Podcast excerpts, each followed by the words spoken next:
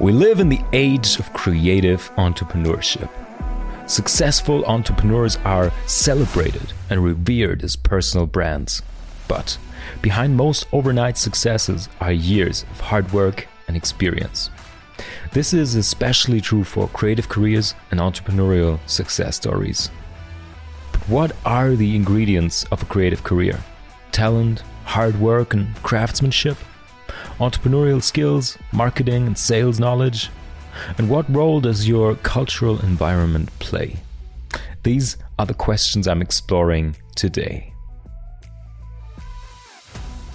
Hey, sweet people, how's it going? Are you looking for the sweet spot of your brand? Well, you've come to the right place. I'm your host, Marc Suess. This is the Sweet Spot Podcast.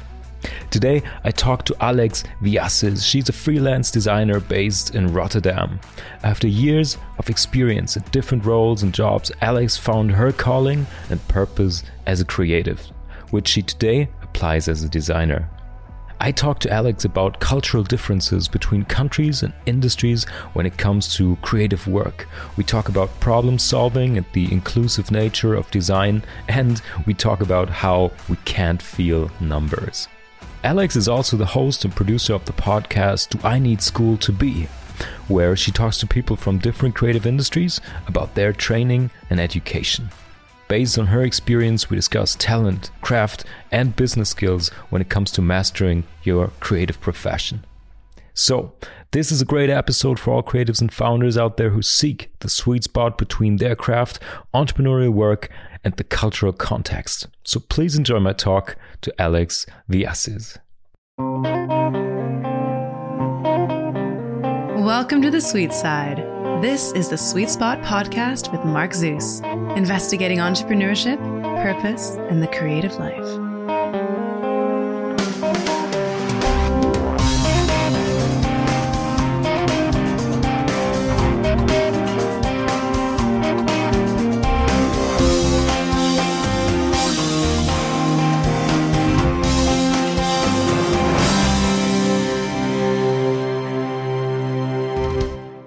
Sweet people, it's my pleasure to introduce to you Alex Villacis. Hello from your old hometown, Hamburg. Nice to have you on the show. How are you? Hi, Mark. Hi, sweet people. It's great to be here. It's such a trip. Wow. It's like I've I lived in Hamburg for a total of four years in two separate occasions. Oh, wow. So yeah, it brings the good memories. Good memories only in Hamburg. That's perfect. Good memories are great. You're coming from us from Rotterdam right now, right? Yes. Netherlands. Perfect. Yes, the we're having a weird sunny day. We don't get those very often, but Mhm. yeah, you live in Hamburg. You know what it's like. Uh, I I know exactly what it's like to not have too many sunny days. Yeah. I think Hamburg has 270 cloudy days per year. Could be. Yeah, it's it's crazy. Well, you know what? I wondered where are you from originally and what brought you to Hamburg? Now that we're we're talking about your old hometown and my right now hometown. Yeah, well, I'm originally from uh, Ecuador, so from South America. I was born in a city called Guayaquil. My dad is from Ecuador and my mom is from Honduras. They met when my dad was doing college in Honduras. Mhm. And they met, they fell madly in love. They had three kids and yeah, we lived there until I was 15. That's when we moved to Mexico. And Mhm. then when I turned 18, we moved to Germany. I lived first in, maybe German listeners would know this. I lived in Grevesmühlen, which is a town in Mecklenburg-Vorpommern. Amazing. then we moved to um, uh, Lübeck. So I moved to Lübeck. I lived there for three and a half years. And then I moved to Hamburg because I couldn't tolerate the commute from Lübeck to Hamburg. People Working your way up there. Getting Exactly. bigger and bigger. Yeah. Exactly. I spent one year in Hamburg doing Studienkolleg and then I moved Uh-huh. to Lübeck. And then after three years in Lübeck, I moved back to Hamburg for another three years. Can absolutely relate to that. Absolutely. Well, before we dive into anything work related or podcast related, I always appreciate to have guests on that have different experiences when it comes to culture, to social surroundings, to different influences. So, I mean, you studied design, you've been working in the creative field.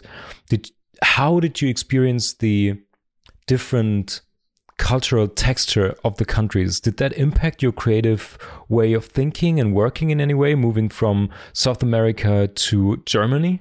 Uh, it's it's it's such a layered question because um, I think one important thing to point out is that design has a different. It works on, under a different context in both, in my experience at least, in both countries or in both mm-hmm. parts of the world.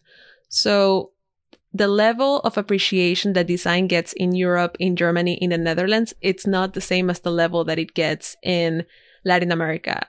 In if I had stayed in Latin America, the idea of going into design would not have been feasible, would not have been possible. You don't get the same amount of respect or the same amount hmm. of I wouldn't say support, I guess recognition that mm-hmm. you get as a designer here. Uh, it's not as well paid. It's not as well supported. And there aren't as many government supports for wow. arts and design in Latin America as there are here because we have a different set of problems. There are different priorities in that part of the world.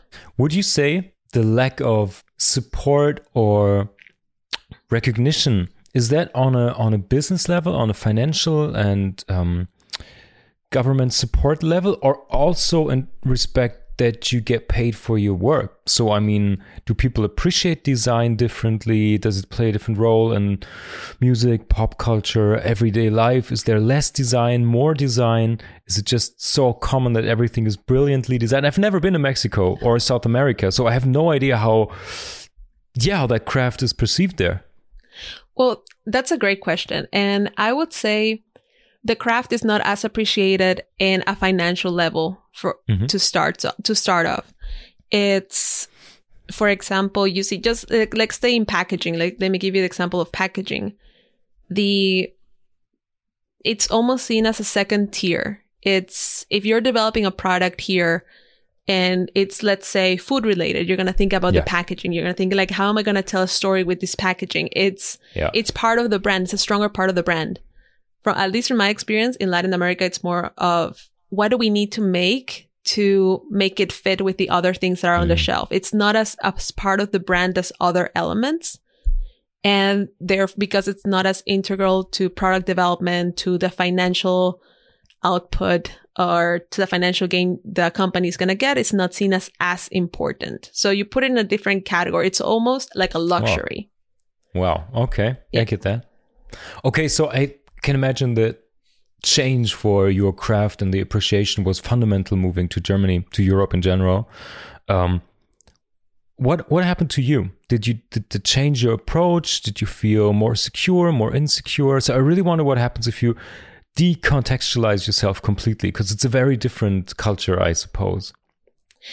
It it did and it didn't. It gave me a different a, a different mm, how do I say this? A different set of priorities when I design, in yeah. the sense that it's very hard for me, or, or, at least I struggle with that when I uh, when I studied in the Netherlands because I moved to the Netherlands to do my BA. I did an Ausbildung mm. in Germany, mm-hmm. which allowed mm-hmm. me to work, but then I wanted, yeah. yeah, and I wanted to like keep developing myself, so I came to the Netherlands to, yeah, do my BA in mm-hmm. design, which love it. Great experience. It's it's been amazing.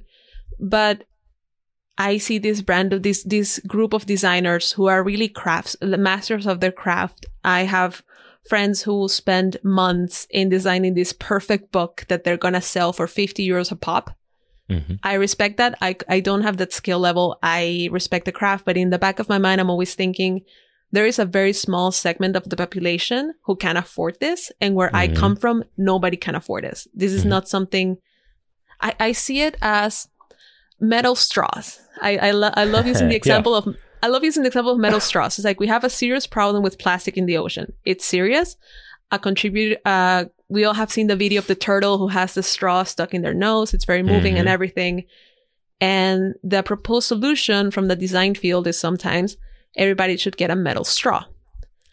When you're asking a mother who has three kids and who is struggling to keep a home, who mm-hmm. lives in poverty, hey, spend 10 euros on this metal straw, it's not a solution because she's probably going to eat for a week with 10 euros. So yep. You're, it, it's yep. a different set of problems. And, but I see that as a challenge. I see that as how can I use my skills in design to actually do something that's helpful to mm-hmm. that's that's contributing how can we use creative solutions in this context to these problems so i don't think that it has restricted me i think it has given me a different perspective and that's what i think about that's most beautiful about design we all have different perspectives colored by our, our own experiences That's amazing. Well, I really appreciate that because I think this is a pretty well, it sounds so common sense, but in the design world, in the design community, especially in I think Germany and the Netherlands, it's uh, it's not as common as it should be. Thinking in circular design, in responsibility, in what's the purpose of you as a designer. Um, yeah, because as you said, if you come from the design world from a design high school or university, you have this kind of elite thinking. You want to design your own book or whatever premium design thing maybe and think of more in a gallery and museum context. That happens a lot because it's yeah, because it's just one way that your craft can go to a very exclusive niche thing. But I really appreciate your attempt to to ask yourself the hard question like what can I how can I design to make an impact to make a difference. I really like that. Yeah. It's it's not just that. Like recently for a project that I'm doing right now that I would love to tell you about because it's really exciting, at least to me. I Yeah. got to meet this designer called Anne Confrey, who designs uh, children's books, like storybooks for kids who are blind. And Nice. her work is really amazing. And because of her experience with uh, raising a blind child and having like her daughter and then working with these kids, she asked herself questions that she, as a seeing person, would never ask herself. She has this book that I love. It's about a dog. And me in my designer mind, I think like, oh, it's felt. I can just make this. It has to be 3D, easier Yeah. way. I use felt or you press it to make it textured and stuff like that. And she told me, no, it has, the textures have to be as close as possible to the real thing. Mhm. And I thought, wait, that's, but the eyes, the nose, everything you have there, you have to think about that way. How can I, with the, the images that I'm creating have to be as tac, like tactile, as close to the real thing. And I ask why. It's like, because a kid, if you make it out of plastic or felt, the second they meet a real dog and it doesn't feel that way, they're going to be in a, lot of confusion. So it's asking those questions. Oh yeah. Yeah, it's like if it's if it has a ball, it has to feel like a ball, like something they know as a ball. If it has a nose, how would a do- how do I create the feeling of a dog's nose on a book without making it wet? That's It's- amazing. It's a different set of challenges that comes with exposing yourself to different people and Yeah. seeing. It's for example something that I wish was integrated in design schools. It's like how do you design a website for somebody who has epilepsy? You cannot Mm-hmm. use uh, flashing lights. you have to use yeah. what if the person is blind? Only 15% of blind people actually have no vision. 85% have some level of vision. How do you design for them? And all those Mm-hmm. questions that come with having different experiences with people who are not like you. I really appreciate what you're saying. I think this, well, especially in design, but I think that goes for a lot of creative fields. Yeah, I really think so. Well, maybe we can let's later circle back to the to the cultural differences and the impact it has. But um, I want to dive into with the sweet people listening into Rotterdam. What are you doing right now? You're working as a freelance designer. So, can you tell us about your studies, your work you're doing right now, besides reinventing dogs on paper? yeah. Um, I do a lot of things. It's amazing that I have not had a burnout yet. I have a theory and I'm going to make a design project as to why I haven't gotten a burnout yet because That's interesting. That's interesting. I think it, I think it's a social component. I think it's an important social component to it, but not to like get too far ahead. Um, so when I came to study here in Rotterdam, I was 26. So I didn't want to have that huge gap on my resume, you know, that if I Mhm. graduated with my classmates who were in their early 20s, like, why are you like almost 30 graduating and applying for the same jobs? So I wanted to freelance from the beginning. I went into the trap that is Upwork and I suffered in Upwork selling my work for what it was not priced correctly because it's it's really a price market. Yeah. And through that experience, I got to work in transcription and translations because I have the skill of knowing a lot of languages. And through that, I became a medical market research analyst. I didn't study for it, but Mhm. I got to learn from amazing people who mentored me on it and I got that skill. And then I also started freelancing. I've done projects for the municipality in Rotterdam. Actually, we did a project with them. I got to work with uh, the Visio School, which is a school for the blind. I have gotten like I've I've been lucky enough to work with really cool companies that are doing really Mhm. cool projects, and sometimes that is concept developing, helping them figure out that sitting down with the CEO and him telling me for 30 minutes what the ethos of his company is and me Yeah. trying to figure out, okay, how do we translate it into a short story that can relate to your client base? With the municipality, it was how do we create a greater sense of belonging inside the locations of the municipality, especially for people with disabilities and people Mhm. who are freshly arrived immigrants. And yeah, all those little projects next to school. And Yeah. which is also very draining, but it's it's a really fun environment and I'm really enjoying it. I can totally relate to this. I also did a dual study, so working on the side while doing my bachelor's and master's degree. To me, it really it felt good because you don't fall into this. Again, circling back to the idea of some designers want to design for an elite, want to do super expensive books and stuff like that. And I think working on the side kind of keeps you grounded because you you can have amazing design ideas and be really out there and really involved in your arts and crafts and everything. And at the same time at the end of the day you talk to someone and they just need a freaking problem solved. And i think that's a duality that's keep you can keep you in balance pretty much and can help you to really apply your artsy skills to everyday problems and do what design is supposed to do solve problems right Totally. And it also keeps you grounded in what is feasible and what is what fits inside reality because in the art school environment, or at least that's what that was my art school experience, I always ran into that battle that in the back of my mind, I was always thinking, how am I going to do this? Is this even possible? Mm-hmm. And my mm-hmm. teachers wanting to inspire me to be more creative, they would push me like, no, don't worry about how you're going to make it. That comes later. But in the, I'm always thinking, how am I gonna? Does the technology exist? Does is is this impossible? Do I have the skill level to do this in this amount of time? And that can be a creative block, uh, or they saw it as a creative block. I now see it as okay. There's it's a continuous process of problem solving, which is what design Mhm. should do. It's I run into a little problem. I have this. How can I adapt my concept to work around that problem? Or how can I solve the problem in a creative way? Which is what I really think a, des- a designer does. You run into a problem and you figure it out. And that's also creativity. It's not just imagining these amazing concepts. It's also how do, can I shape the world around me or how can I shape myself around the world? Well put.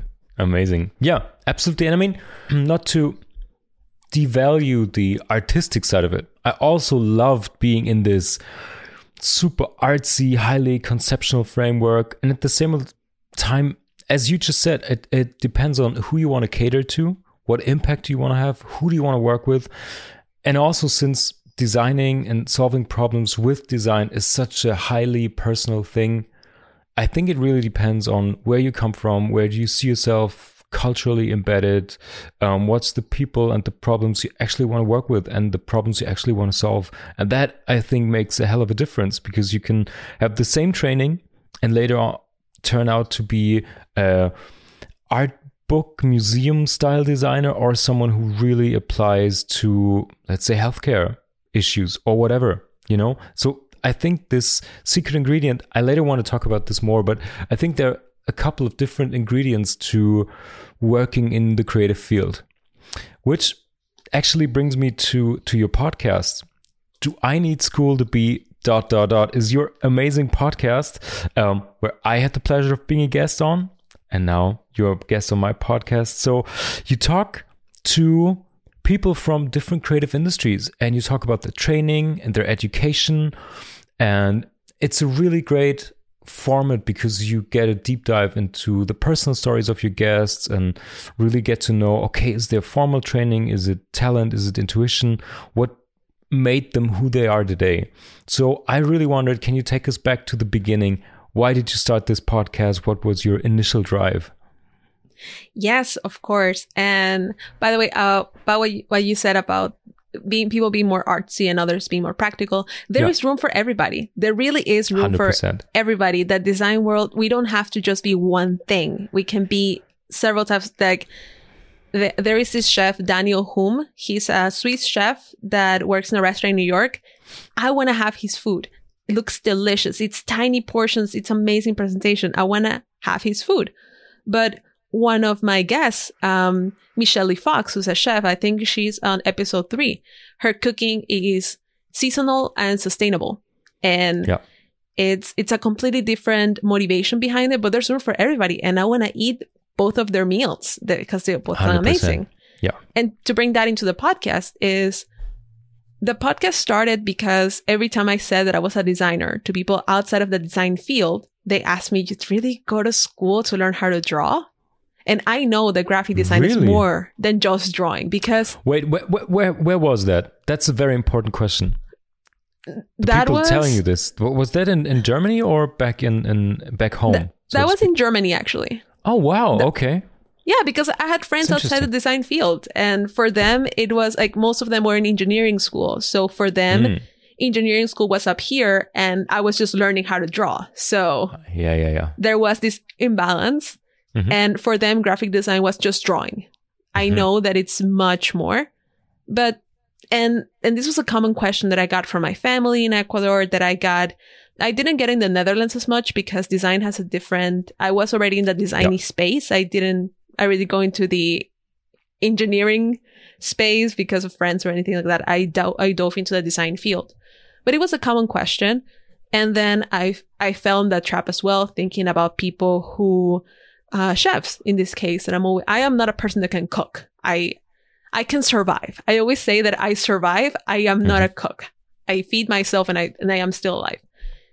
But there was always that question: Do you need to go to culinary school? Because there are a lot Mhm. of people who don't go to culinary school. They learn at home. In Latin America, you learn to cook with your parents or with Yeah. and so on. And so that's how the podcast started with me having this question is do you I really need school to do this or do you really need school to be a podcaster, to be a photographer, to be all these things because many there are a lot of people who do these incredible jobs uh, writing everything and they never go to school. So that's what that's my motivation for it. And mm-hmm. that's why I always ask people in the show. It's like, what was your education like? We have so many podcasts that go into I'm already up here. I'm going to tell you what I'm doing up yeah, here. yeah, and yeah, it feels exactly. Almost unreachable. I want to make it reachable. My goal with it is to show that there are different paths, that we're Mm-hmm. all different, that we're all we're neurodiverse. Some people are more auditory, some people are more visual. Every path is valid. And I want to share those journeys. So hopefully somebody will say, Hey, hmm, nice. I can be, I can start my career in photography when I'm 33 Mhm. or I can decide to be a to go a full time musician when I am 21 and then become a teacher later. It's Yeah. or I can be a chef even if I didn't go to culinary school. It's to share those stories. That's the core, the reason why the podcast is a thing. Yeah, super excited. Very, very interesting episodes. So you just mentioned a cook, a musician, a photographer, designers. How do you pick your guests? What's the common denominator? Um, I try to go for people who I've heard speak before. All right. I was lucky enough to be in the interest when Clubhouse was still cool. I got an invitation for it. Yeah. And I found a lot of uh, speakers there, people who are podcasters themselves. Michelle, I found actually on Clubhouse, and they connected me to other people. Um, one of my latest guests, uh, his name is Dan, Dan Elliott. He's a musician from Ireland, and I saw him play in Rotterdam through Sofar Sounds.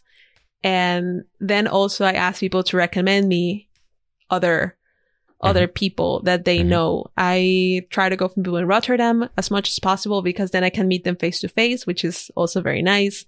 And through art school, like there are people who have simply reached out to and they have been so nice to connect with me. Like you and I connected through a website through Audrey. I have also, like, I have this product right here. It's, I'm pulling out a uh, book from Paper Republic Oh, which is a it's fine leather goods from Austria. And I love these things. I have one A5. I have two A6. I have a separate, I have a book separator. I have a bunch of things from them. And I just reached out to the owner. I reached out to the owner and I was like, Hey, I love your products. Would you like to be on my podcast? And he said, Okay, I'm going to listen to, give me two episodes to listen to. hmm I send him the two and he liked them. So we're going to have an interview soon. So it's a lot of That's perfect. asking and believing in their brand and just yeah I believe somebody has a story. I have a green graphic designer, for example. I reached out to her and just people I've heard speak before, people who have felt have a story to tell, or Yeah. I'm just curious about how they learned the stuff they learned. Well, so yeah, it's it's basically going through your lens of who do you consider interesting, where do you see a certain talent for talking? Because also to give to give the sweet people listening a little behind the scenes i think the curation of content and your creative network and everything that's a crucial part. That's a super interesting question. Because I mean, you and me will look for podcast guests. Other people might look for the audience for their brand, or they want to give a talk, or they want to ne- work on their network, or whatever it is. It's it's very important how you curate people and your network and your knowledge and the mm, things you're interested in and the people you want to get to know. So I always appreciate if people want to share this because I met podcasters who are super analytical. They just go for, okay, I want to, I need one of every industry. I'm going to look up like the 50 most listened to podcasts in the, let's say, photography field or whatever. And they always try to go for the, for the quantitative stuff. Like, okay, what's the most listened to episode? And you take away a more personal approach, which I think can sometimes be way better for the quality of the talks because of course there are popular people that give a lot of interviews. You have to have very different skills to get real answers out of someone who's a real media pro. Someone who's conducting like 20 interviews a day or at least feels like he does or she does it's way harder to get them to talk personally right? Is that also your experience? Yes, most definitely. I think that something that I try to look for in guests and the reason that I want to have like a personal connection with them a little bit before or have them recommend me to somebody they know, which happened when my guest actually a friend of them recommended me to them. Is because I'm asking them about something really personal. It's their Mhm. journey. It's I'm asking them to share it in a very human way. So if I, I don't think that, for example, to stay in the design field, Chris Do would give me a very personal story because of Yeah. who he is, because of, of his background, because of where, how he has placed himself in the industry. I doubt that he will go into this teacher really messed me up mentally. Damn it. It's like this motherfucker really ruined my life. He's Yeah. not going to do that. He already has Yeah. a very curated personal brand that he's not going to stray from. So I think Mhm. by approaching smaller people, smaller creatives, not necessarily, not necessarily small, but people who are also have a very close connection to their audience, Yeah. they're going to want to be open in a more Sure. human way Yeah, and share the sure. mistakes. Yeah, absolutely. So you had quite some some guests on your show. Is there some someone or some story that stands out that surprised you or shocked you or was something that you really didn't expect? Anything you can share? Yes, of course. And uh, it's like, I, I love talking about this episode. It's, um, I actually asked one of my teachers at the academy, Ginger Coons, to be on the podcast. And she's amazing. I've had, she, she she's this teacher that she can talk to you about how sta- how staples are made and she will capture you as a student. She will Yeah. just capture your brain. She's the person, she can ask me what time it is. And in my mind, I'll be like, wait, what does she mean by time? And what does she mean Exactly. by what? What is time? Yeah, yeah, I know What those is- kind what of is- people. What is the question behind the question? And she's literally just asking what time it is. And in my mind, I'll be like, wait, what? Because she It's makes it, she triggers me in that way. And um, in her interview, she like she has a PhD in design research. She's a nerd and she loves to be a nerd. And I, in my mind, she was always this amazing student. And in the podcast, she told me when she was doing a French high school in Canada because she's Canadian, that she was not good in certain subjects. She actually was struggling in school for a little bit.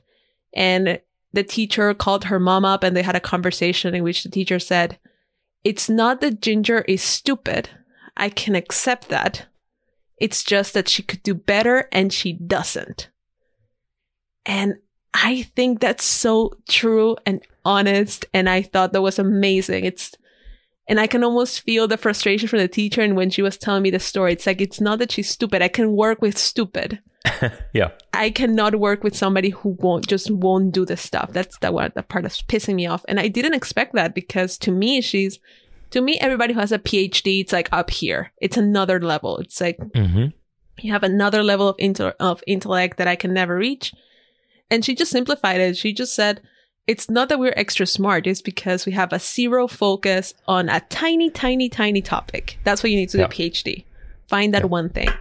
And that really surprised me. It made me think, what will I do for my PhD? Even though I, I don't think about doing one, but it's like if I, it, she made it reachable, she made it possible because it was this human story from somebody that didn't have a perfect educational journey getting to the highest of education. I think in a different way, in, a non-academic way, being a freelancer or building your own business is literally the same thing. Because, well, I think we're gonna get there in a second. I have a I have a little theory I want to bounce off of you um, and dive into what do you think creative careers are made of. But we'll get to that.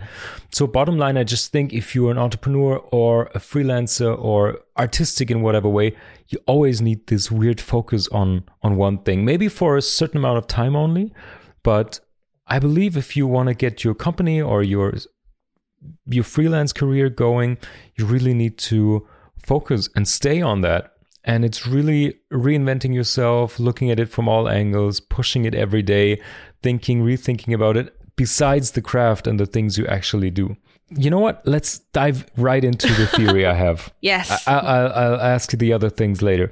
You know, um, I was thinking about creative work and careers when I thought about this interview because you talk about education and the professional journey everyone has all the time.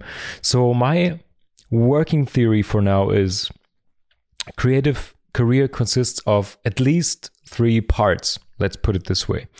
We're going to talk about every part, but I think one part is talent, one part is your craft, could be photography, cooking, whatever.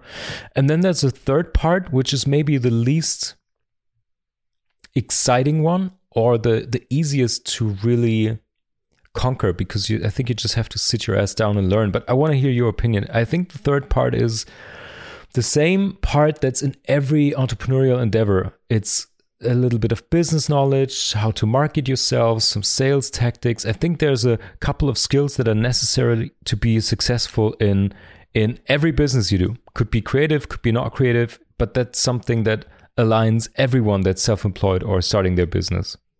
Yeah? So that's my that's my working theory. We can dive into all three parts now. I have such a ah, it's like you're so right, and I felt so triggered by by one of those, and I will explain it's like this in this quick sentence. You don't feel numbers.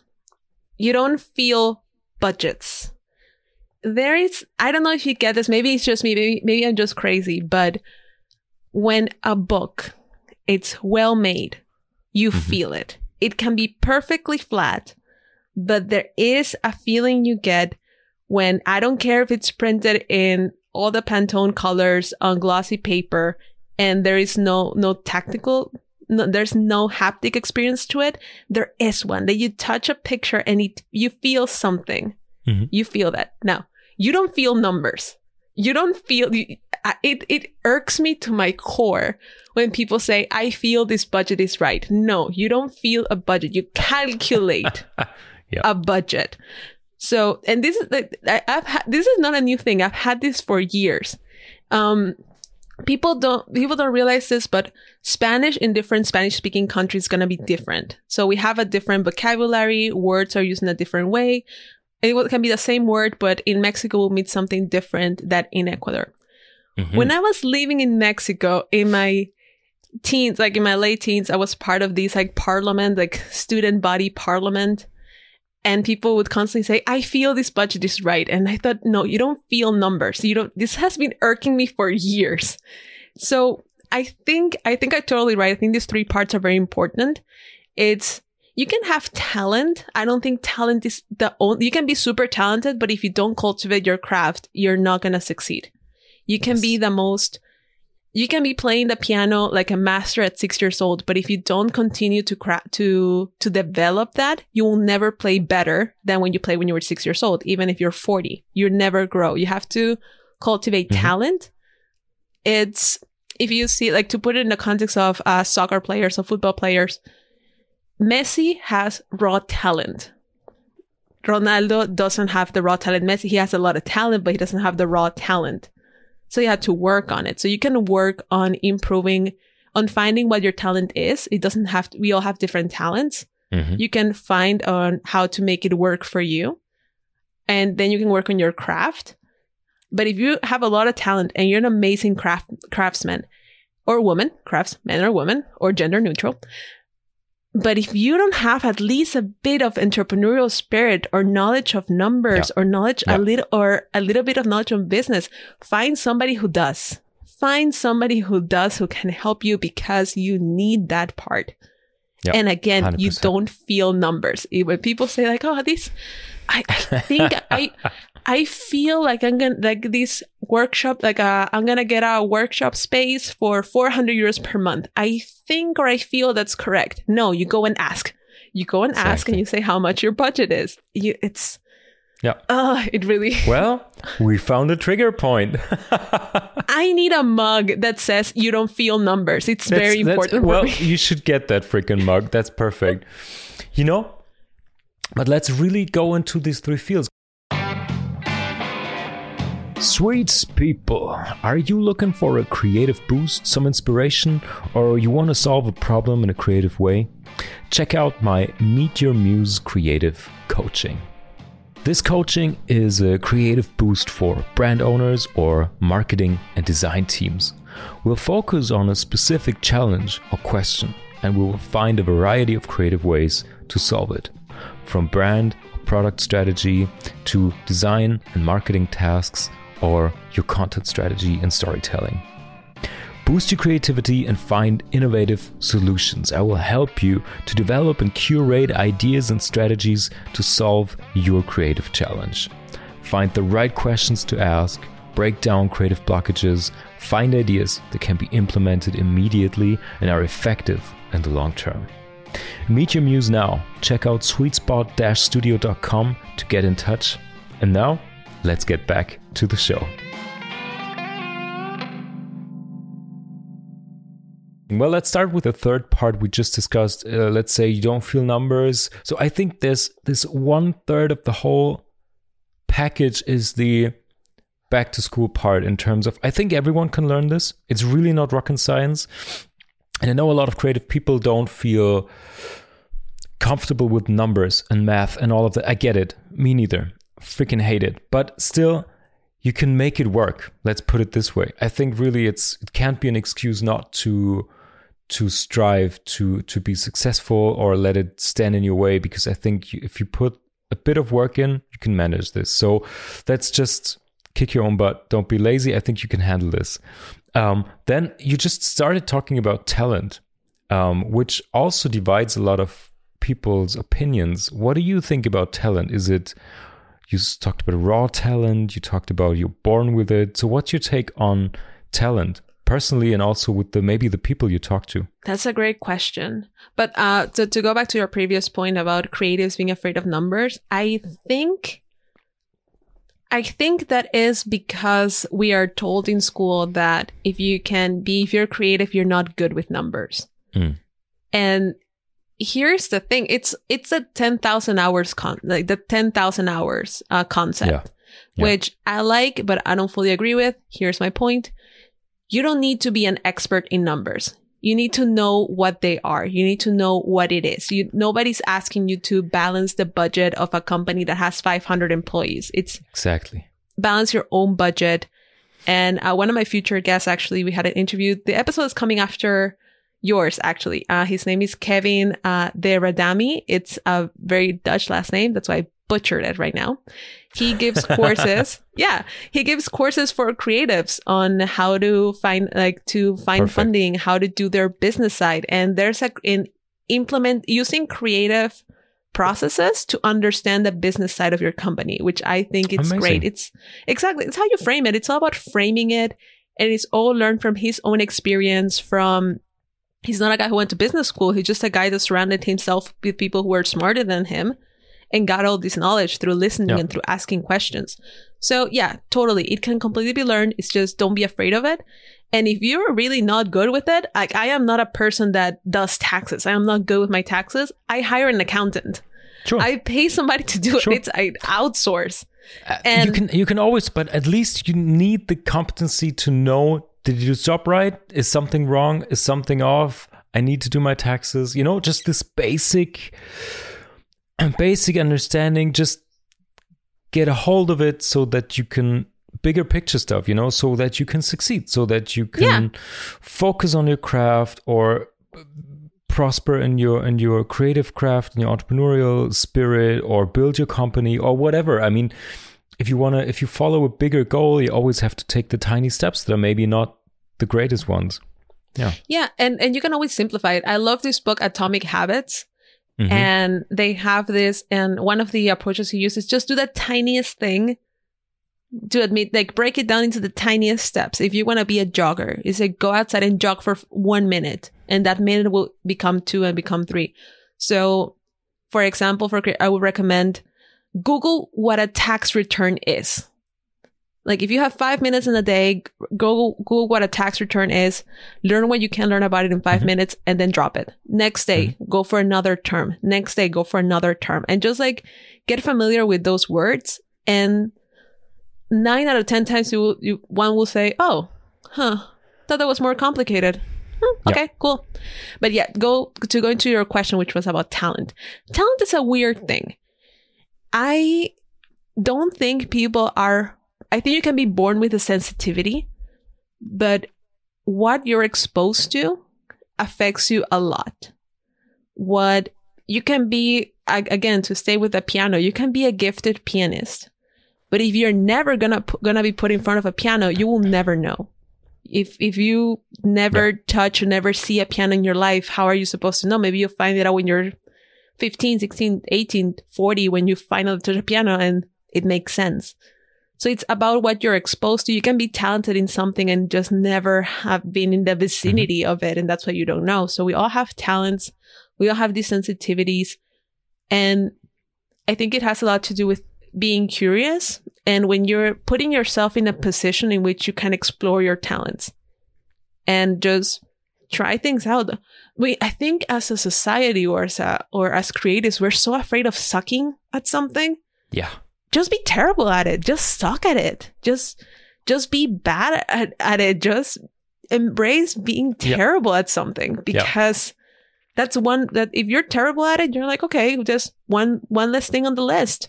I'm Exactly. not saying I'm not saying go go try to do a backflip with no preparation. I'm not saying that by God, no, by no means. I don't want to be responsible for any major injuries. But just be okay with sucking at stuff. Because worst case scenario, Yeah. you figure out you don't like it or you're not good at it. But it might be the thing that you like and Yeah. the thing that excites you. So Well, I totally agree. I think it's a very good, valid point you made because I also think you are born with a skill set, with something that's can be developed or not be developed, which is about privilege, exposure, curiosity, education. A lot of things come into play, but I still think you're not a blank page. So there's some things that you are drawn to more, that you have more resources, potential sensibilities towards. perfect example. I have an example that's perfect. Yes. Rhythm. Oh, some people yes. are born with rhythm, some people are born without it.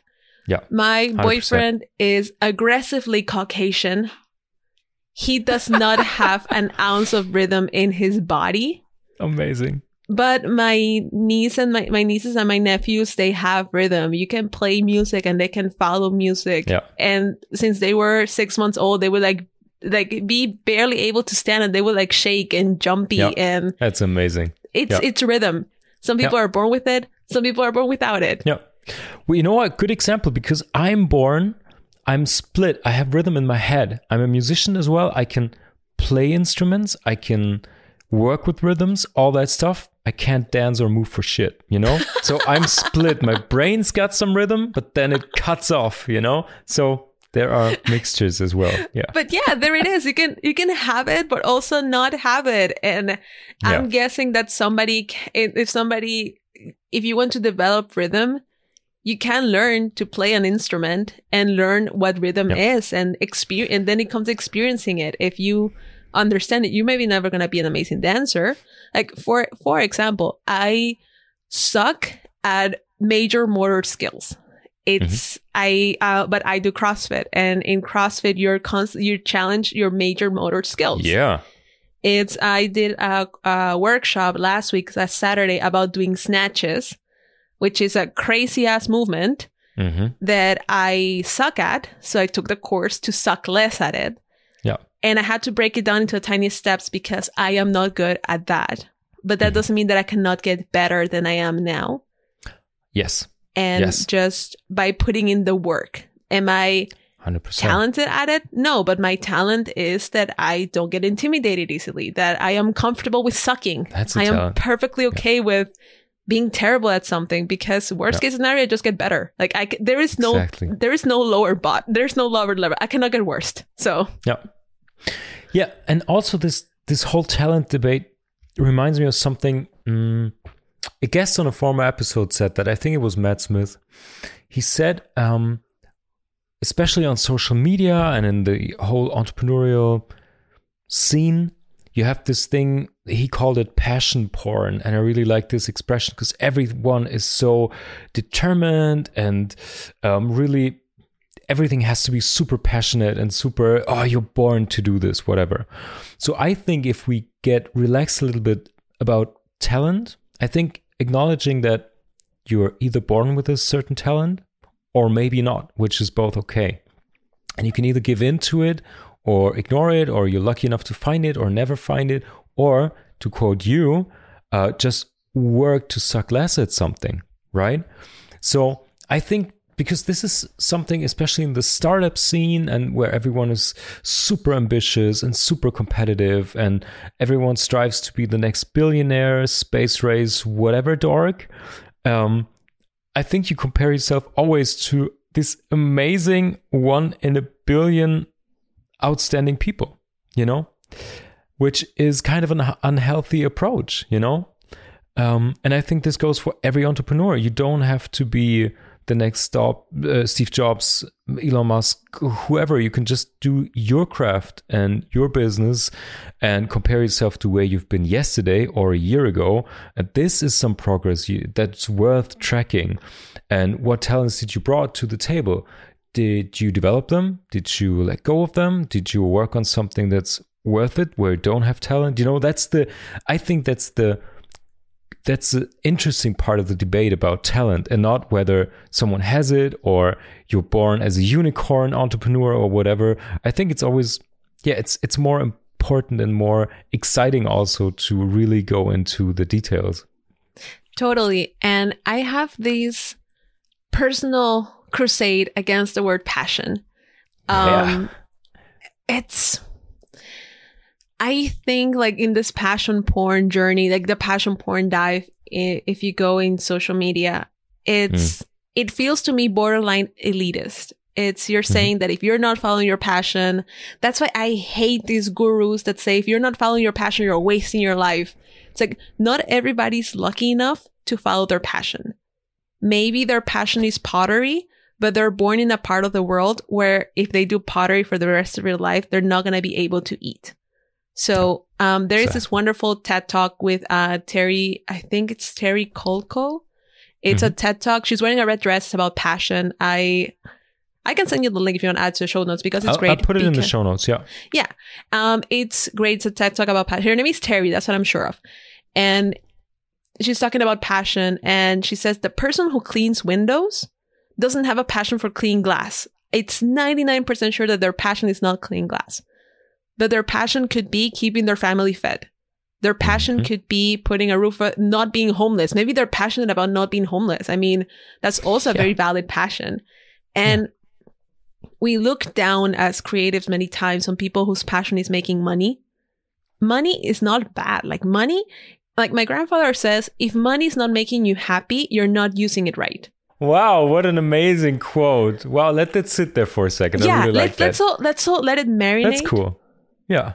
Yeah, if if you're using your money to buy insane things you're never going to use, if you're using it to have a crazy house you're never going to enjoy, to have insane Mhm. cars, nothing that brings you joy, then money's not going to make you happy. If you use it to take care of your tribe, put a put a roof over the head of your family, to support the things that make you happy, to propel your creative endeavors. Maybe you're not creative, but you're passionate about creative work and you want to give it to other people.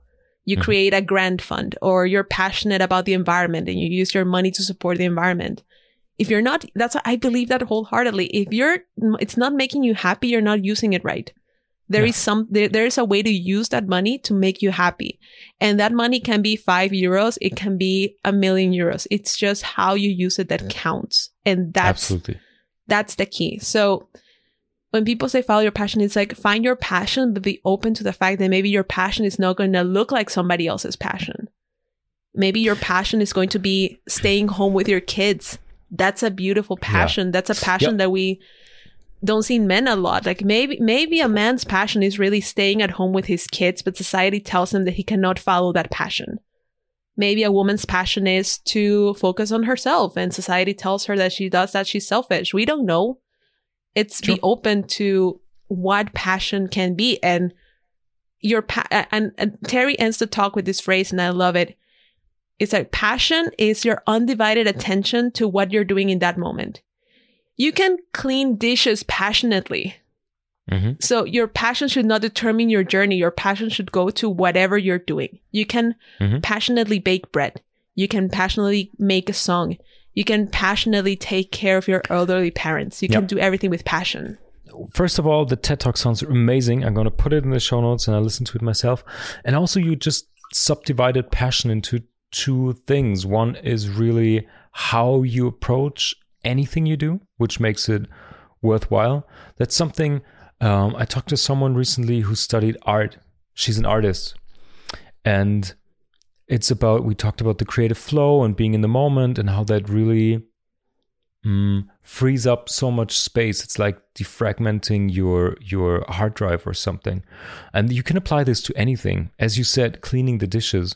If you go all in, if you're just in this moment cleaning them, it can be so freeing because you're not living in the past, you're not living in the future. It's not the what if. Just be in control of your of your inner voice in your head. Just quieting it. Just be arrive in the present for a second, which is one part of this whole passion debate, I think. And also, what I love is that you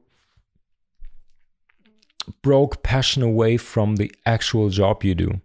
Because I also don't appreciate these weird influencer, uh, whatever prep talks about purpose and passion, especially when it comes to developing some kind of stupid software or some snowball marketing s- scheme or programming a weird app that's just entertainment and no one actually needs. You know what I mean? It's just like the, I think your passion is maybe building or entrepreneurial spirit or family or self evolvement or whatever it is. But I think it's worth investigating and taking yourself serious to a point where your passion doesn't have to fit on your business card.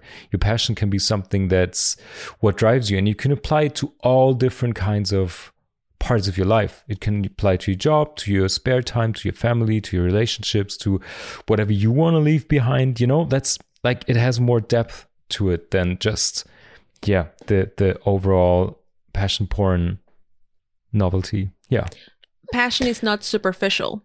Pa- Yeah, pa- If you're truly passionate about something, it's deep to your core. And Mhm. it's asking the question of, like, I always get asked, like, that's one of my favorite things that I learned in art school. It's ask why you did something.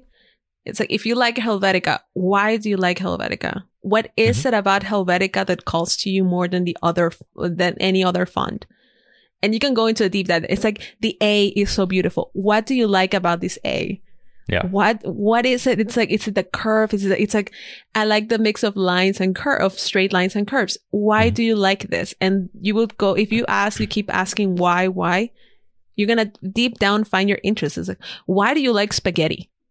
And some and when you were saying about the dishes, it's like it's it's somebody who lives passionately are children.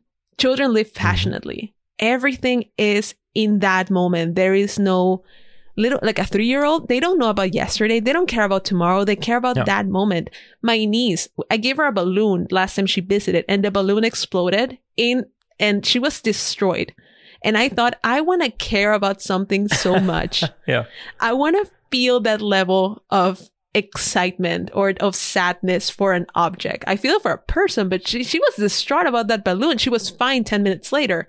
But that Sure. level of passion about that Yeah. balloon being lost, it's like Puccini would have been inspired by her sorrow. So much drama. Amazing. So much drama.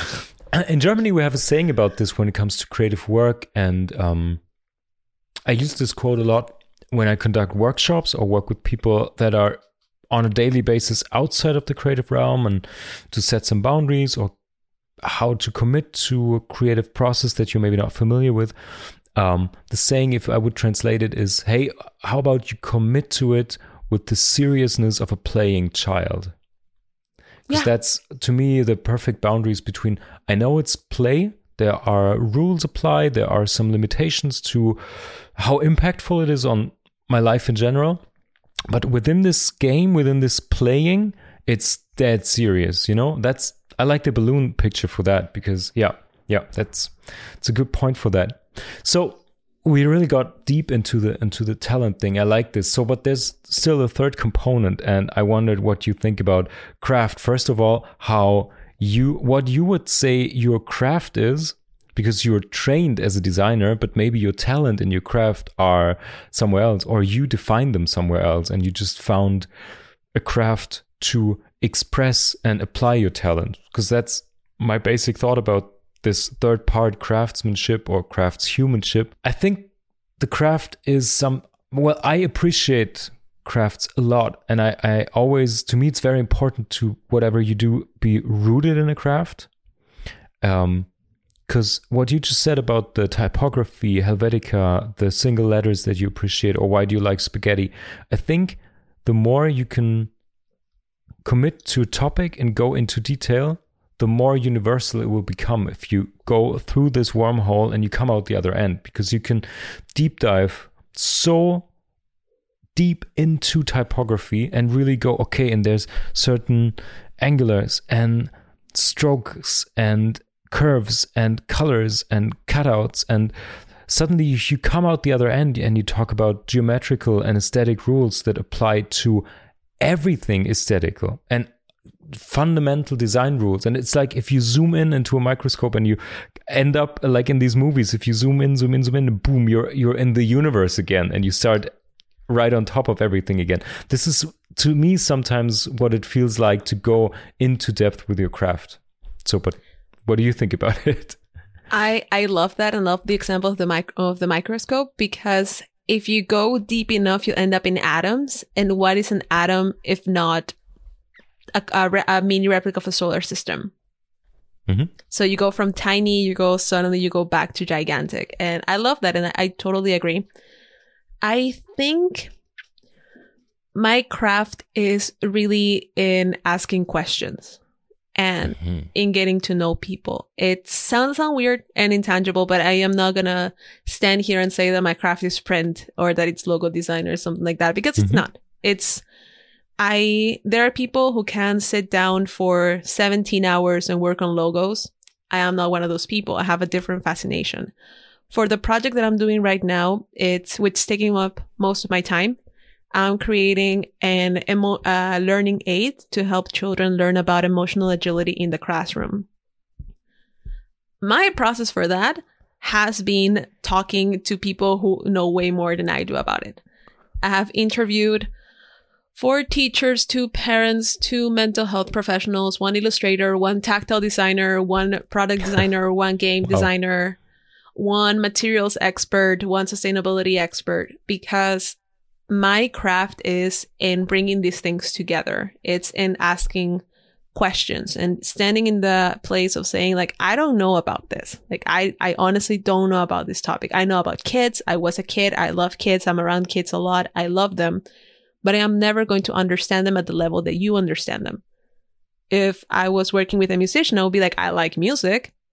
I have a general idea of how musical notes work but i am never going to know it at the level that you know it and then Yep. taking taking this concept this information and seeing how i can make it all fit into a concept and have have it actually work and think and going back to what i was said in the beginning of designing for this group of people that are not designed for it's if i was looking at it from a purely designy designy uh, quote unquote like i'm doing Mhm. air quotes point of view, I wouldn't care about things. For example, how is a teacher going to clean it if a child sneezes in it? They have to clean it. I wouldn't care about the material. The material is an important aspect.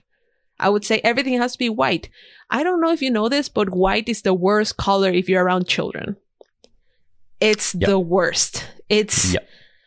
it's not a it's gonna last like five minutes maybe. It's Max. Yeah. it's not a color and that's what the teacher told me she told me just don't do it white just avoid white give me something that i can clean easily and it's it's taking this standpoint and i think that's my craft. That's what i like to know how to do. That's what i i work on learning okay if i'm asked when i was doing my project with the municipality i was working with the people that work at the municipality and they had never been asked the questions that i was asking them. So they didn't know how to answer. So my Yeah. craft was how am I going to get this information out of them in a way that it's not that I don't have to waterboard them? Like I don't want to waterboard anybody. That's tortured. That's sanctioned by the Geneva Convention. You shouldn't do it. Let's avoid it. How can I approach it in a way of that it's curious, that it's friendly, that to make them trust me? Mhm. And also have to gain their trust relatively quickly because it's not like I can spend three weeks with them. It's Yeah. just into a- how, what parts of myself am I going to give to them so they can give me a part of, of themselves back? What mm-hmm. stories? What, how do I create the environment? Do I offer them tea or do I offer them coffee? Do, what am I giving them back? What am I telling them about the project? Because if you tell them too much, they're going to be overwhelmed. How, how do I approach this? And that is my craft. And that's the one that I chose to develop because I want to design for people who are looking for solutions, who want to make their story known, make their story understood. And for that, I have to understand it myself first Yep. to a degree. I'm never going to know it at the level that they know it, but I have to make it tangible for myself. Yeah, you're curating it and you're translating it, and I really appreciate it because you have a very clear idea of what your craft is. Um, so thanks for sharing. And I think that's very, I think it's very good example and very interesting because with this realization of what your craft is and your talent and what you're good at, it's not the first idea to apply it as a designer, and that's interesting about it. Journalist, researcher, um, city developing, whatever. These are all things I could think about, but it's so interesting if you then choose to be a designer and you can totally make it work. We hear that in, in the interview and we can see it in your works, I guess. And I think that's, again, to circle back to talent or passion or however you want to call it. If you have this knowledge about yourself and what you can do and want to do and what impact you want to have, you can probably have an amazing career by doing 10 different things in the course of your life being maybe an architect for these municipal marketplaces being a journalist writing about it being a writer actually writing fiction about it or be a designer and all of this would feed your talent and your and your craft in different aspects of it. And i think this is a a very open and at the same time very fulfilling understanding of what a on how to stack up on a on a creative career on navigating yourself through a life that's maybe more drawn towards creativity and making a living from your creative craft so to say Yeah, totally. And I think if I had to say like what my passion is in one word, I would say people. I'm Mhm. passionate about people. Mhm. I'm curious about people from different walks of life.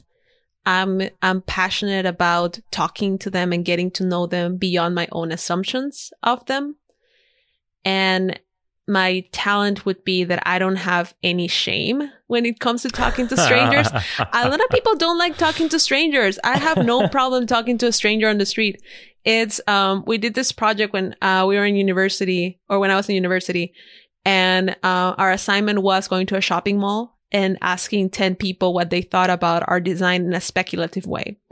And we were in a group with four people and three of like my three um the three people that were in my project they could not for the life of them approach somebody that was older than them or younger than them or that didn't look like Mhm. them. Mhm. i honestly did not care. I was like hey sorry can i ask a question? And i got rejected a lot. A lot of people were in Sure, a hurry they sure, didn't sure, want to talk. I know that that has absolutely nothing to do with me. There is a 9 90% chance that, that has absolutely nothing to do with me I don't know what their day has been until now. It's I don't know if they like Yeah. are waiting for some I don't know that. So my talent is in being able to say like I am fine asking a stranger if Mhm. a question. I am I don't have a problem with that. This is so true because this rings a bell to me when we talk about resistance, which is something I guess in the book. Um, I'm not quite sure. I think the artist's way or something. They talk about resistance and how you how resistance is something that is maybe sometimes a good thing that you can follow and sometimes something that yeah you need to feel or you not need to feel. And i think it's super interesting because um, you're you're not ashamed as you just said even though you can totally fail and i think there has been some kind of resistance approaching these people but you just knew that you have to do it. It's the same if you're a musician if you're a singer. You can get on stage you can sing the wrong notes you can forget the lyrics. There's a million ways to make a fool out of yourself but you still choose to travel into this direction and to fight back to that resistance because you feel okay there's something in there for me you know? And i think Yeah. that's a very good example. And we all feel this and i think you need to know yourself well enough to know is this a resistance i should push against is this something that's worth exploring more Totally. And I mean, like for like I said before, I do CrossFit, and I realized on Monday that my my right knee was giving me a little bit of resistance. It wasn't that I couldn't move or I couldn't do like, like warm ups. We do a warm up and we had to do squats for a warm up. And it wasn't that I couldn't do it. It was just like giving me some resistance. Now I know that's a resistance that I should not push mm-hmm. if your knee, if your any of your, if your body is giving you a resistance, listen to it. For the love of God, listen to it. And uh, I found ways around it. I we I talked to my coach and said like, "Hey, this does not feel right. Can I do something?" And it was a leg heavy workout, so it was very important that I Oh, didn't shoot, push yeah. it. And we found ways around it. Like he said, like, "Okay, don't do rowing, do the bike." Don't jump on the box, step on the box, be very mindful. And he was constantly checking on me. How's your knee feeling? How's your knee feeling? And then I said, okay, I'm going to take, even though I go to CrossFit three to four times a week, I said, I'm going to take this week off and just wait for that resistance to go away. Don't push it. Now, there is a creative resistance. Mm. there is resistance that you're stuck on an idea, on a loophole. You have just hit that creative wall and you don't know your way out that resistance is good because it means you're in a breakthrough. It's like a lobster. Lobsters shed their skin. Lobsters, can get gigantic and they shed their Mhm. skin and it's because they're getting uncomfortable. So they're, they're getting uncomfortable and that's why they break out of the shell and they get this better, bigger body. All the animals shed snakes. Their, their skin gets too, too tight. So they break out of it and they shed and they become bigger and better. Yeah. Yeah. So it's also, that's also a trick, like learning how to identify the resistance if you're facing resistance in a relationship, for the love of God, leave that relationship. If you're sensing resistance, and you, I, I, I have this theory about friendships. I think as humans, we're curious, and you have like long-term friends. You have different boundaries with them. You're t- you're constantly touching the boundary with people. It's like, can I make this joke? Can I talk about this topic? And then you sense them. Okay, they're getting uncomfortable here. They're getting comfortable there this doesn't feel comfortable anymore. People test your boundaries, you test their boundaries. And then you, you play with this resistance. It's, Mhm. I have friends that I know I can, I, for example, if I know, okay, they have, every time I mention their sibling, they show me a bit of resistance. I know that I'm not going to push that topic. Yeah. But when we talk about work, they show me a little bit of a different resistance. Maybe I can ask more questions there. It's, playing with this resistance and knowing where you should push and where you should pull. And also being very uh, in tune with the quotes, whether they are from your body telling you that there's resistance mm-hmm. for some reason, whether it's from a friend, whether it is from a job, whether it's from a creative process, and finding ways around it or to work with it. Oh my goodness. Well, resistance, talent, purpose. We covered so much ground here. Um, I love it. I love uh, these type too. of conversations. Me too. And yeah, it all circles back to the to the big overall topic that you do a whole podcast about. Like what is your creative journey like? What is training? What does education play into? So I can really just recommend everyone to listen to your amazing podcast. You know what? I have two more questions because we already talked for over an hour. Um, we don't want to want to push our sweet people too much. um, so I have two questions that I ask all my guests. The first yes. one is um, you quoted TED Talks, you mentioned books. Is there anything else happening in your life right now that's really inspiring? Could be people, books, shows, music, whatever it is that you want to share with us. Oh my god. Um so I recently discovered the show Fleabag and Oh yeah. Please watch it. Please watch it. It's it's a great show. It's beautifully made. The story is super compelling. It might not be everybody's cup of tea, but it's it's really if if not if for nothing else the cinematography is great. Um things that I think are happening right now. Let me think about it. Well, it's spring, which is nice. So enjoying the weather. Big inspiration. Um, if you're in the Netherlands and you go to Amsterdam, I I think a lot of people go to the Rijksmuseum, they go to mm-hmm. the to the MoCo, they go to all these. Go to the Nxt Museum. That's something that I can 100% recommend. It's not in the um, center of Amsterdam, the traditional, the beautiful, the canals. Mm-hmm. It's not there. It's across the river. It's in a neighborhood that's very industrial. It's a museum about projections. It has 10 different rooms. It blew my mind. It made light seem solid. One of those installations made me feel like light was suddenly a thing that I could touch. It was amazing. If you're in Amsterdam, please go to the Nxt Museum. Almost nobody knows about it, but it's so worth it. So go there. Amazing. And then one last recommendation. Um, the movie Tick Tick Boom. All right. It's on Netflix. If you're I'm not saying I'm not saying break the law, but if you need to stream it or if you need to borrow somebody's password to watch it, do it. It's about um, Jonathan Larson, who is the uh, writer of Rent, uh, composer, writer, creator of Rent, and about how he failed. It's it's about him working on this one musical for years and then it never being made but that pushed him to do his next step. He, it's actually the musical that he wrote before he wrote Rent. Mm. And yeah, it's beautifully made. Andrew Garfield, Lin-Manuel Miranda, Vanessa Hudgens for some reason. But it's a great movie. It's super inspirational. And if you're a creative struggling, that's the movie to watch. Great recommendations. Fleabag, Springtime, Nxt Museum, and the Tick Tick Boom movie. Thanks so much. So, well, Alex, last question.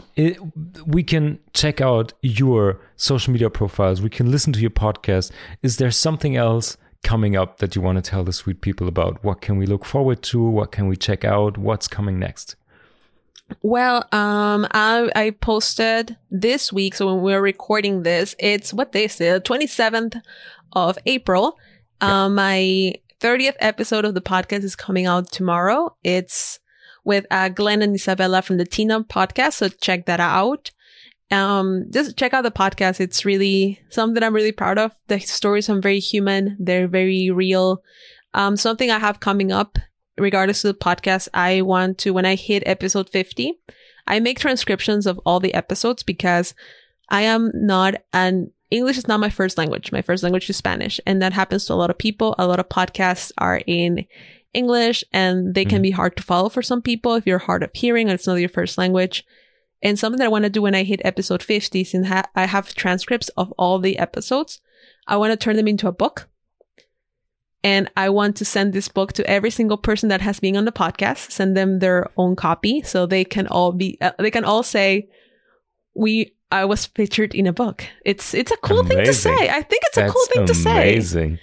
And yeah, and then I can also say that I made a book and uh, I want to write something a little in it to say that I'm, I'm a published author, even if I self publish. I, I really don't care. So that's something Amazing. I have coming up in a project. I'm going to be thinking about how to crowdfund it or something. So keep an eye out for that and on the website. And yeah, on, on the social media accounts that I'm sure will be linked in the show notes of this episode. 100%. Alex, thank you so much. Thanks for debating talent and craft and inspiration and purpose with me for the, today's episode. I think people really took away so much. Um, I think they're all hungry for more. Going to check out your podcast and thanks for being here. Thank you so much, Marc. And I'm excited for people to listen to you on my podcast because they're coming up super close to each other. So, exactly. yeah, I'm very excited for that. Thank you so much for having me. Talk soon. Thanks.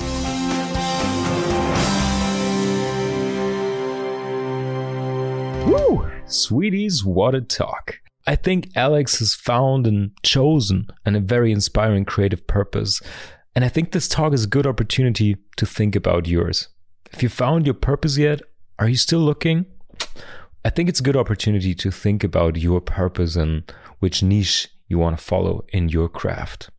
I also thought it was great that we discussed the components of creative careers and think about the impact we have on each of them, like talent, like craftsmanship, like your entrepreneurial mindset and skill set. So I hope you enjoyed our conversation as well and it got you thinking and helped you a little bit on your own creative or entrepreneurial path. That's it for this week. Next Wednesday, I'll be back with a new episode. My guest is the coach and trainer Dr. Thomas A. Kukulis, also known as the Rampenpfau, which could be translated as stage peacock. Thomas is going to tell you what that means exactly himself. Also, we'll be talking about performing with confidence and how to fight your stage fright. So that's it for this week. Take care, and I'll hear you on the sweet side. This podcast is produced by Sweet Spot Studio. New episodes each week, wherever you listen to your podcasts. If you enjoyed the show, leave a rating and subscribe to never miss an episode. Find out more at sweetspot-studio.com.